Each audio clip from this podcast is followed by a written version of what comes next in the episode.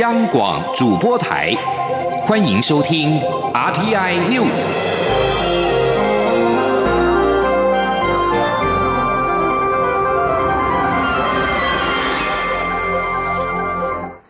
各位好，我是李自立，欢迎收听这一节央广主播台提供给您的 RTI News。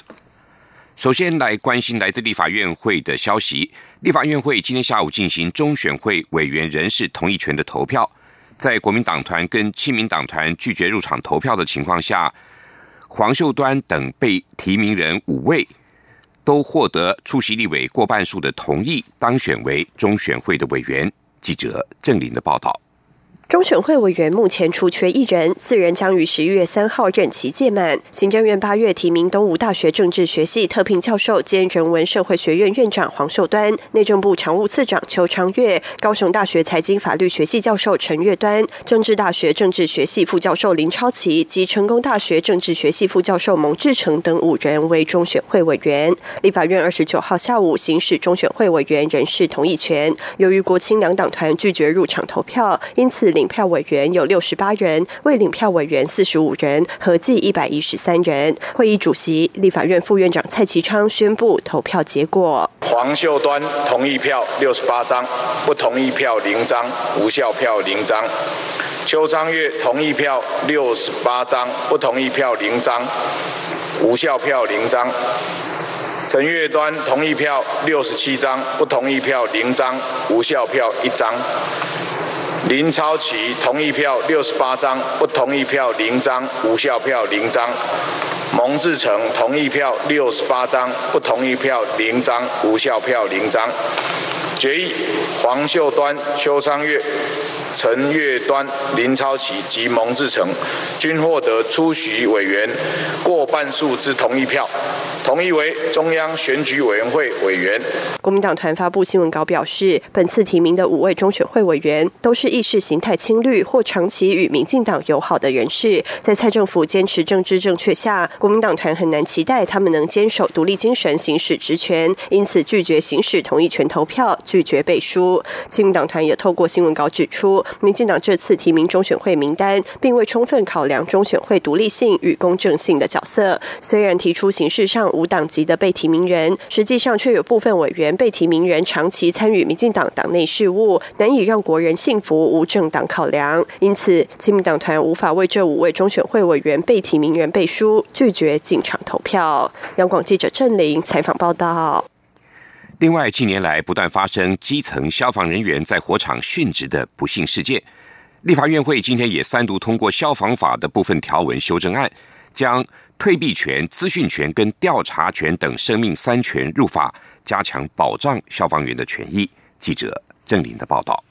近年来发生多起消防人员因公殉职案件，引发外界讨论就在现场资讯是否充分、危险性灾害抢救是否有所必要等问题。立法院会29号3读修正通过消防法，将退避权、调查权、资讯权等生命3权入法。参与修法的民进党立委刘世芳表示，本次修法契机是各地消防员出生入死进入火场的后果。根据消防署统计，从2014年到2018年，因公死亡、殉职的消防员有27名，因公受伤的消防员更高达424名，因此必须启动修法，将生命3权入法。有鉴于过去几年多位消防同仁致灾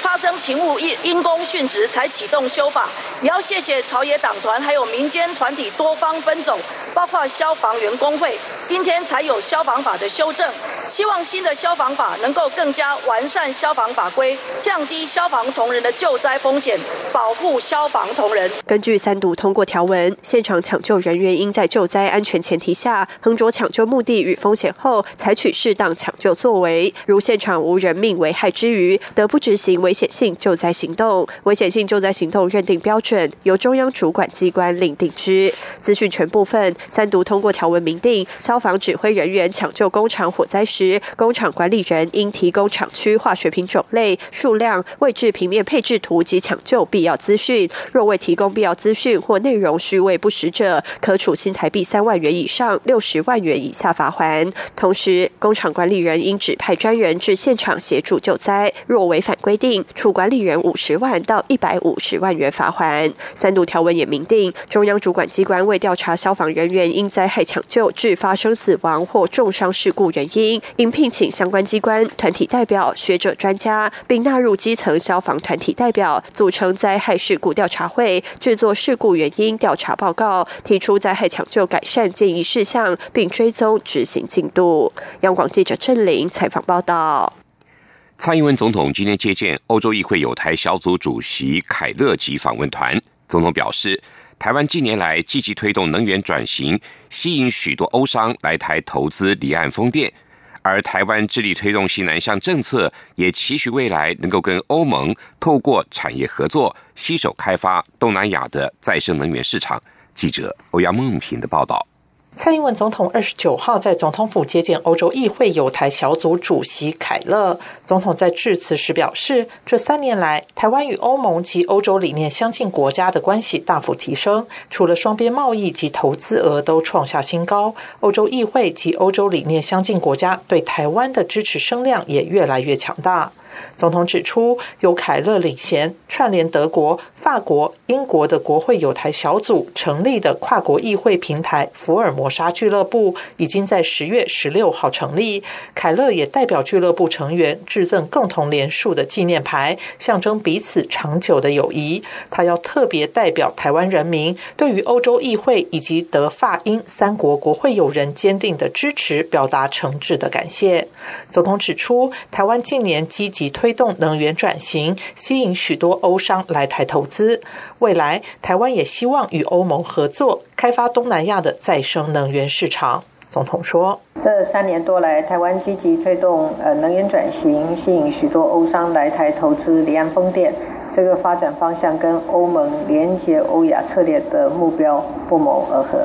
另外，我们致力推动西南向政策，逐渐累积了许多成果，期许台欧盟未来能够透过产业合作，携手开发东南亚再生能源市场。蔡总统也期盼在座的访宾能够继续支持欧盟与台湾洽签双边投资协定，提升双方的经贸伙伴关系，也相信台欧盟关系将会持续稳健地向前迈进。中央广播电台记者欧阳梦平在台北采访报道。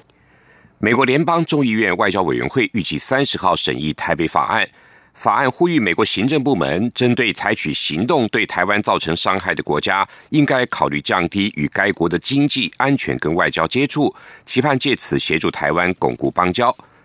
针对美国联邦众议院外交委员会排审台北法案一事，外交部今天表示诚挚的感谢，将会密切观察后续的进展，同时也强调台湾不会因为中国打压而退缩，将会以务实的态度深化跟美方的合作。记者王兆坤的报道。美国联邦众议院外委会预定本周审议台北法案，此法案预期美国行政部门针对采取行动对台湾造成伤害的国家，应考虑降低与该国经济、安全及外交接触，希望借此协助台湾巩固邦交。外交部表示，将密切观察台北法案在众院外委会以及参众两院全会的后续进展。此外，也要再次对于中国近期策划所罗门群岛与吉里巴斯与我断交，打压限缩我国际空间，企图逼迫我接受一国两制，表达强烈抗议与遗憾。中方相关作为已引起台湾民众反感，也激起国际间对我国更强力的公开支持。外交部发言人欧江安说，我方呢不会因为中国的打压而退缩，我们会持续的以很务实的态度呢来深化跟美方在各领域的一个合作，我们共同捍卫我们的民主制度，也会继续争取台湾更宽广的国际空间。此外，美国国务院西半球事务局驻青科扎克在推特发文，公布我驻贝里斯大使陈立国与美国国务院西半球事务局首席副驻青会面一事，两人共同探讨台美贝三方如何提升中美洲的永续发展与繁荣。欧江安表示，外交部乐见这场会面，并感谢科扎克的推文。中央广播电台记者王兆坤台北采访报道。针对美国会将审议台北法案，经济部长沈荣津今天受访指出，台北法案如果能够通过，对于台美签署自由贸易协定 FTA 将会有帮助。至于含莱克多巴胺美国猪肉进口的议题，沈荣津则回应此事仍然要面对，不过处理的前提还是国人的健康优先，也要尊重科学，这样会比较好。香港特首林郑月娥今天表示，港女案的凶嫌陈同佳需要确保是否能够接受公平的审讯，尚未确定何时来台。大陆委员会发言人邱垂正今天表示，台湾的司法保障是每一个人都会受到公平审判，如果以不能受公平审判而拒不投案，那是没有必要的心理障碍。另外，林郑月娥也提到，社会各界跟台湾方面处理事件不要政治操作。邱垂正则重申，政府已经指定了单一窗口给港方，陈同佳跟家属来台并没有障碍。港府的责任感跟嫌犯的真实意愿是本案的唯一关键，港方只要付诸行动。英国首相强生提前大选的动议28号晚上第三度遭到国会否决，他下一步将提出门槛较低的大选法案，再拼提前选举。虽然几个小党支持提前大选让强生的下一步有望达标，但是各党仍然有不同的算计。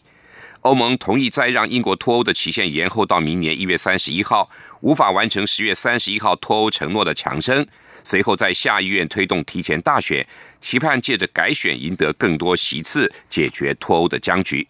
英国《每日电讯报》报道，虽然提前大选的动议28号被封杀，但强生仍然从苏格兰民族党跟自由民主党两个小党获得一线生机。他们表示，只要强生遵守欧盟给予的延后脱欧，就愿意在立法在12月9号以提前改选。首相官邸也暗示，苏格兰民主党跟自民党的方案可以列为备案。然而，民调专家对强生定能在提前大选中获得利益的看法抱持分歧。最大在野党工党的内部意见也不一，质疑在脱欧争议解决前选举是否明智。自民党因为亲欧立场在民调的表现亮眼，苏格兰民主党则预期能够斩获更多的国会席次。先前表明排除无协议脱欧的风险，否则会不支持提前大选的工党党魁科宾现在也因为压力越来越大，暗示有可能支持提前改选。美国总统川普28号表示，可能会公布美军在叙利亚发动突袭行动，导致伊斯兰国 IS 的首脑巴格达迪丧命的部分影片。参谋首长联席会议主席密利在五角大厦的简报中表示，仍在仔细的审视巴格达迪生前最后身影的画面，一旦解密完毕，这项行动的部分图像就会公开。而美国前任总统奥巴马曾经以国家安全的考量为由，拒绝公开盖达组织首脑宾拉登尸体的相关照片，以确保血腥照片不会煽动其他的暴力行为或宣传工具。如今，川普政府如果公布巴格达迪的最后影像，可能会再度引发相关的疑虑。另外，根据法新社的报道，美国突袭巴格达迪成功，关键是叙利亚库德族卧底人员曾取走巴格达迪的贴身衣物，美方进行了 DNA 的鉴识之后，才得以确认身份，并且策划整起的突袭行动。另外，再来报道一则意外消息，菲律宾南部的明达纳尔岛在今天上午发生了一起瑞士规模 6.6 的强震。警方跟救灾官员表示，这起地震造成了至少2个人死亡，数十人受伤。死者是一名66岁的男性跟一名15岁的学生，2个人都是被建筑物断裂之后掉下来的瓦砾土石砸死。这起规模 6.6 的强震发生在当地时间今天上午的9点04分，台湾时间也相同。震央距离明达纳尔岛可塔巴托省杜路南东方大约26公里处。官员指出，这起地震造成建筑物剧烈的摇晃，民众惊慌四处躲避，并且有多个地区停电。在此之前，菲律宾的灾难风险管理局指出，明达纳尔岛16号晚上才刚刚发生一起规模 6.3 的地震，当时也至少造成了7个人死亡，超过200人受伤，还有数十栋的建筑物受损。这里是中央广播电台台湾之音。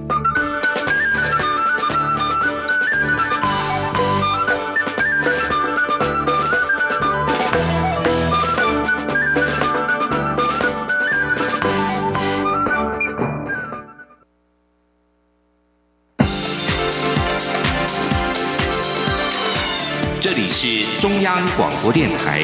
台湾之音，欢迎继续收听新闻。欢迎继续收听新闻。空军预计向美军采购的66架 F-16V 战机，立法院会今天也三读通过了新式战机采购特别条例，完成采购 F-16V 战机的法源依据，将编列新台币2500亿元经费采购。国防部指出，近年来中共积极的扩张军力，对我空防威胁大幅提升，因此空军急需要提升整体的空防战力。今年8月20号，美国川普政府同意供售66架 F-16V 战机，不仅是自1992年我国获得 F-16AB 型战机以来我军事外交上的重大突破，也是美方近年来规模最大的对台军售案。获得之后可以弥补空军战力的间隙，有助于维护台海安全跟区域的和平稳定。草案明定采购所需经费上限是新台币2500亿，以特别预算方式编列，但经费额度因为汇率的变动影响超过上限部分时，以总预算方式编列。另外，院会通过了附带决议，要求经济部跟国防部跨部会整合，积极跟美方承商洽谈相关零组件应该在台湾生产制造跟维修，以提升我国国内航太产业的维修能量跟料件的供应链，进一步的满足机队的运作所需，提升我国航太科技水准，带动国防产业的发展跟商机。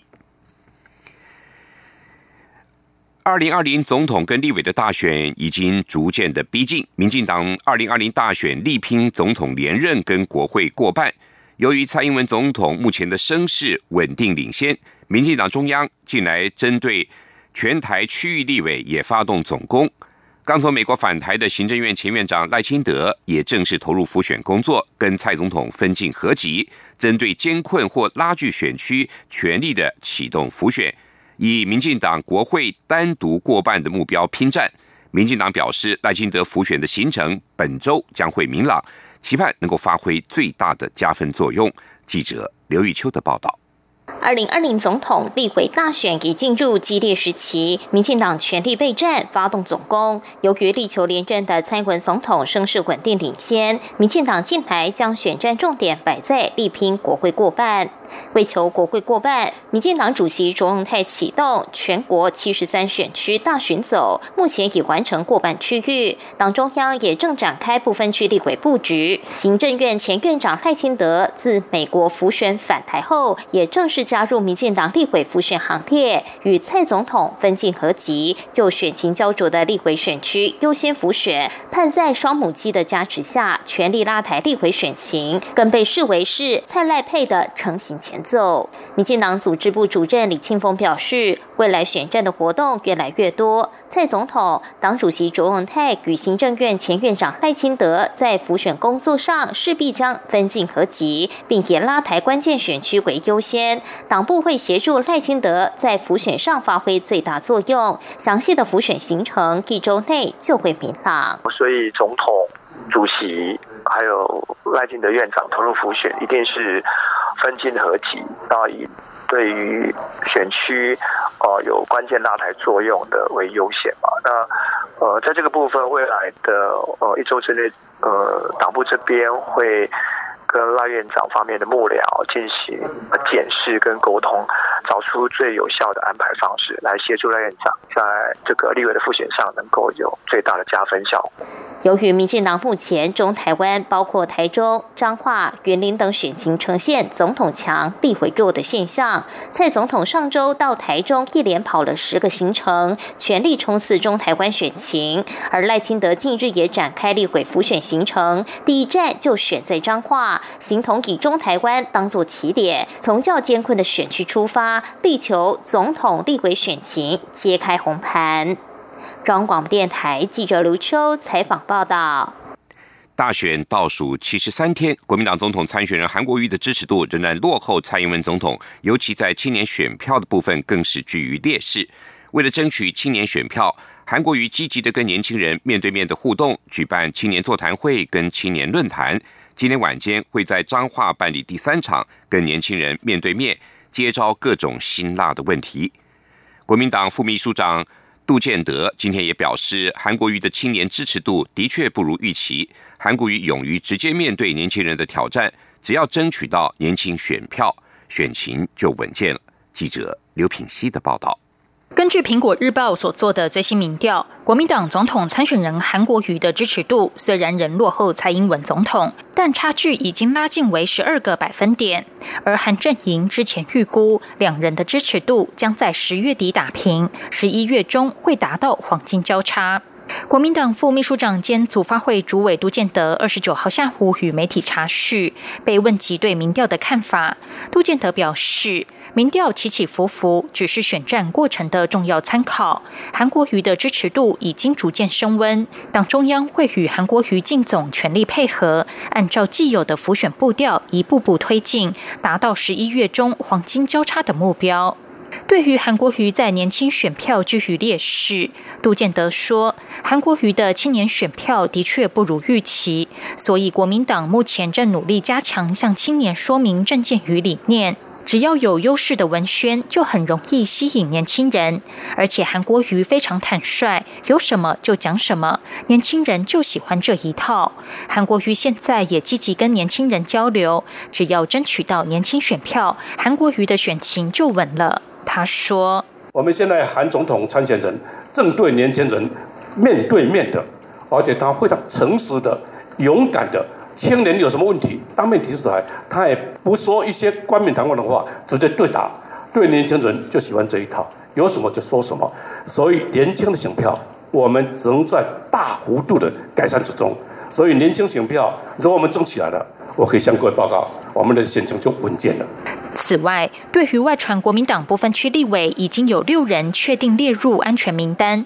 包括党主席吴敦义、副主席曾永权、中常委姚江林等人。杜建德说，29号是受理推荐的第2天，目前只收了2份推荐名单，里面并没有包括吴敦义，也绝无外传的内定名单。受理日期到11月8号为止，届时会经过缜密的审核程序后，提出一份亮丽的名单。至于区域立委提名进度，杜建德说，在75个选区79席名额中，国民党只剩3个选区尚未提名，会在11月13号前完成所有提名作业。在区域立委选情方面，他表示，国民党在北部地区占较大优势，而苗栗与南投具绝对优势，但不敢放松；在南部则稍居劣势，要更加努力；中部则是决战地区，国民党一定会战战兢兢打赢选战。央广记者刘聘熙在台北的采访报道。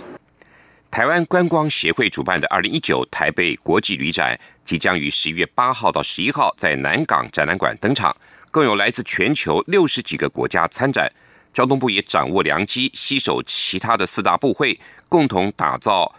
脊梁山脉旅游年国家馆，希望让台湾的山林之美惊艳国际，并且行销观光局明年即将要推出的脊梁山脉旅游年。记者吴丽君的报道。第27届台北国际旅展今年迈入第33年，交通部观光局也在这次旅展中携手国军退出役官兵辅导委员会、内政部营建署、农业委员会林务局、原住民族委员会及观光局所属国家风景区管理处，共同打造脊梁山脉旅游年国家馆，来呼应行政院日前公布的开放山林政策。观光局副局长张习聪29号在脊梁山脉旅游年国家馆启动记者会上表示，观光局继今年推出小镇漫游年之后，即将于明年展开脊梁山脉旅游年，因此在这次 ITF 国家馆特别选出台湾5大山岳，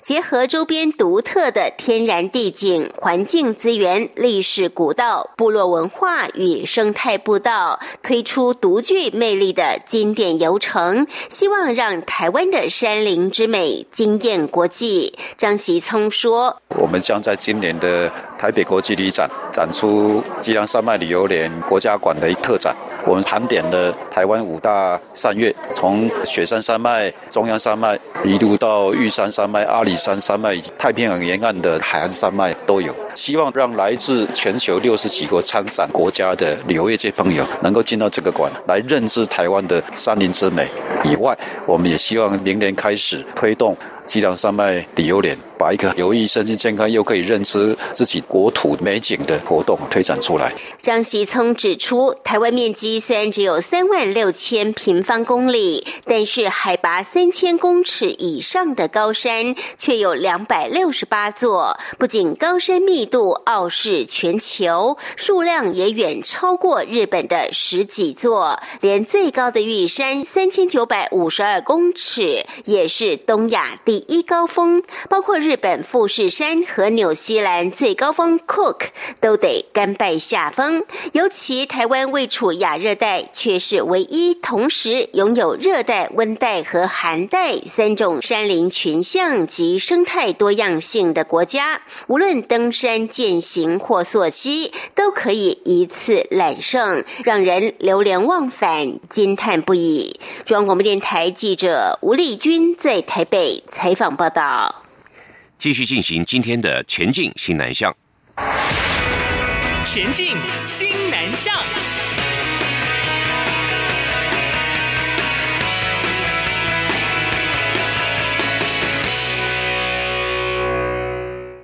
由台南印尼学生会主办的学生运动竞赛即日起到11月24号在台南的4所大专院校举行，共有7大竞赛项目，而且不限印尼的学子参赛。今年迈入第3届，共有600人报名，比去年多出了近200人，是历年最多。记者陈国伟的报道。第3届台南印尼学生会学生运动竞赛共有篮球、排球、足球、羽球、桌球、田径及电竞等7大竞赛项目。比赛期间横跨7个周末假日，依序在成功大学、南台科技大学、中华医事科技大学以及远东科技大学举行。主办人成大电机系印尼学生穆瑞蒂表示，这项比赛让台湾的印尼学生有更紧密的连结，对身心都有益，而且透过社交媒体及成大学生信箱发送竞赛宣传海报，广邀其他国家的学生参与，所以这次还有马来西亚、泰国及越南的学生会共襄盛举，也有来自高雄的大学生参赛。总报名人数比去年多了快200名，达到历年最多的600人。成大台湾学生陈延荣说，在台留学生每年能有这样的竞赛真的很好，他们可以在台湾，然后又可以有这种活动，让他们有这么多来自同乡或者是相同背景，比如说来自马来西亚、什么泰国，就是一样都是以留学生的身份，就是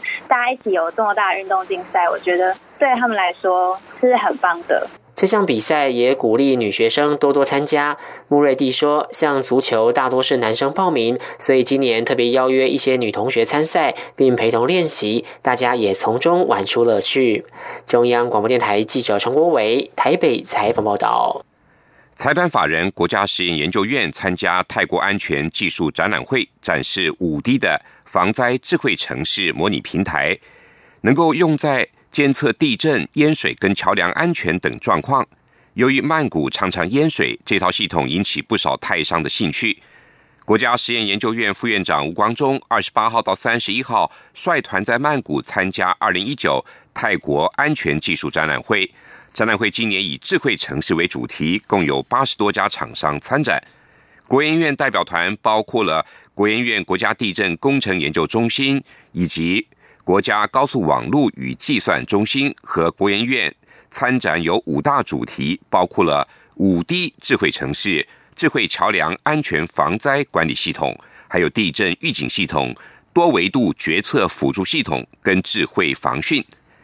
国家地震工程研究中心结构控制组研究员林佩阳表示，这次国研院参展主要针对地震、排洪、桥梁安全等3大领域提供服务。以防洪为例，透过卫星影像跟水位镜拍摄到的影像，可以预估淹水的时间跟范围，除了可以发出预警，还能够有效的调度抽水机，让资源做最有效的运用。国安院在摊位中建置的 5D 防灾智慧城市模拟平台，展示了3维地理资讯系统、建筑资讯模型、卫星影像、无人飞行载具的扫描资料等，可用于监测洪水、地震、桥梁、建筑